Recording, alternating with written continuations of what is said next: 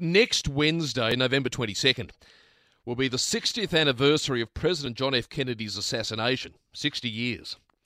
The event ingrained in the collective memory of Americans. Most view it as a, if not the, defining event of the 1960s. And that was a pretty big decade in America. The youngest elected president in US history, he led the country at a turbulent time. No doubt about that. His short term included security challenges, in particular the failed Bay of Pigs invasion and the Cuban Missile Crisis. But it also included high points like the formation of the Peace Corps, the March on Washington, the signing even of the 1963 Partial Test Ban Treaty on nuclear weapons. A recent Gallup poll that was conducted in June this year saw Kennedy's retrospective approval rating, for what it's worth, rise to 90%. Now, that's the highest of any post World War II president. But the theories abound as to what happened on that fateful day in Dallas uh, 60 years ago. Even to this day, the Americans certainly agree on one thing, and that is they can't agree on what happened to Kennedy. Well, as Adam Creighton wrote at the start of this year, anticipating this particular anniversary, he says conspiracies have swirled around high profile unexpected deaths since Emperor Nero's suicide in AD 68. But none has captured the public imagination like US President John F. Kennedy's assassination on November 22, 1963. As I said, Wednesday will mark 60 years since that fateful day in Dallas, where a rather nondescript book depository became the focus of the world. And Adam Creighton joins us from Washington. Adam, uh, good morning, our time. Good evening, your time to you. Uh, yes, good morning, Michael. It's good to speak. It is. Uh, now, I'd imagine we're now only a few days away from this uh, extraordinary anniversary, 60 years. Uh, the debate rages, even all these decades on. How is America building up to this? Well, look, at the moment, it's been very distracting, of course, because of all the horrors overseas. So there hasn't been as much domestic coverage as I would have thought. But certainly uh, the event will be marked in all the newspapers and there'll be specials on television. I think CNN's already put something together.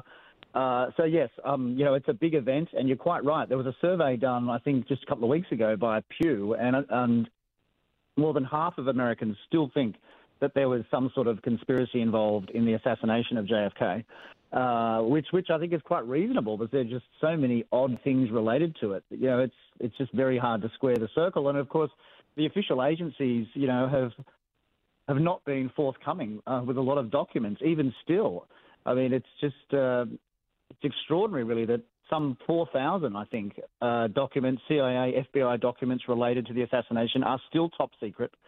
And president after president, every year, uh, has decided not to release them. Yeah, look, I think and, most people thought when Donald Trump got into the White House that'd be that'd be the release of the handbrake. They'd all come out, and you know, Trump being Trump. But even he, yep. despite sort of beating his chest early on, saying it'll all be made public or words to that effect, even he delayed yep. the release, invoking that special clause, as you wrote at the start of the year. Yeah, we, we know about we know about the Warren Commission uh, back in 1963. It handed down the findings the following year in yeah. 64. But there's been quite a few uh, congressional hearings and committees since. In fact, in 1992.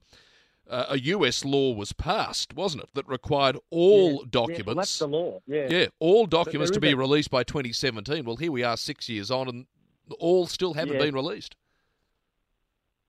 Yes, but like most such laws, there's often a clause that gives the executive, the president, the power to uh, to hold some back, and that's exactly what's been happening. And you're quite right. President Trump did every year. Uh, he held these documents back, and President Biden has done the same thing. And of course, the chatter is uh, quite reasonably that these documents are incriminating and and show that the authorities knew more about Lee Harvey Oswald than they let on. And I think that's actually the official view. I mean, even newspapers like the New York Times now are implying that in their articles about it.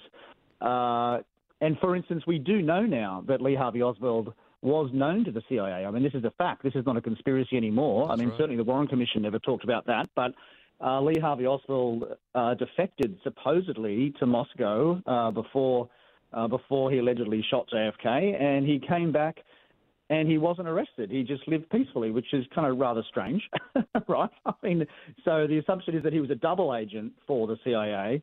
That's what some people argue. But of course, you know, the fact that that Oswald himself was shot by Jack Ruby just a few days later is just extraordinary. Jack I mean, Ruby himself, really... I think, had a had a connection with the CIA, did he not? Uh, well, certainly with the mafia, um, and yes, I think partly with the CIA. But I mean, that is you know that is extraordinary. And of course, you know, some of his last words were uh, with Oswald that you know, I mean, he yelled out that he was a patsy, he was a setup.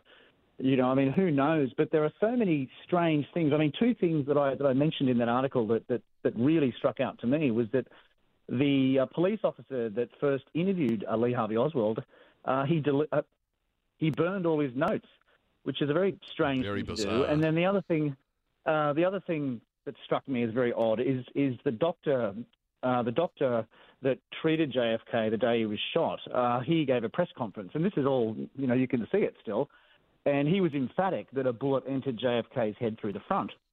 And certainly, if you look at the film that came out, I think about 12 years later, the Zapruder film, yep. uh, as it turned out, as you know, someone actually filmed it, although the American public never found out for a good 12, 13 years that there was this film. Uh, that shows his head uh, clearly jolting back, uh, which suggests that there was a bullet uh, that was not coming from the building, but rather from the grassy knoll. Um, anyway, this doctor Malcolm Perry, he said, no, no, the you know the injury shows that, a, that a bullet came through the front. But then the doctor, uh, just a day or two later, changed his mind officially, and he never spoke about it again. There's a lot of people that have said things, one-offs, uh, contradicting the Warren Commission's findings, and they never speak again. It's interesting, isn't it? All, even all these years on, some are still with us. But uh, Lyndon Baines Johnson immediately becomes the president, uh, orders the Warren Commission and that's got in it the CIA head Allen Dulles, the U.S. Supreme Court that's Chief right. Justice Earl Warren, after his name, but a bunch of others. Now, they conclude Kennedy was killed by Harvey Oswald. Uh, they yeah. are emphatic that only three shots were fired and only fired by Oswald. Uh, now, this is yeah. where we get the so called magic bullet theory, bullet CE399. Now, three members of the panel in fact, even at the time, expressed doubt about this. I think one of them is captured on phone to the president, uh, LBJ, saying, listen, I, I, don't think this is possible. LBJ basically says back to him, I think I'm right in saying, no, I don't either. But nonetheless, all of this stands.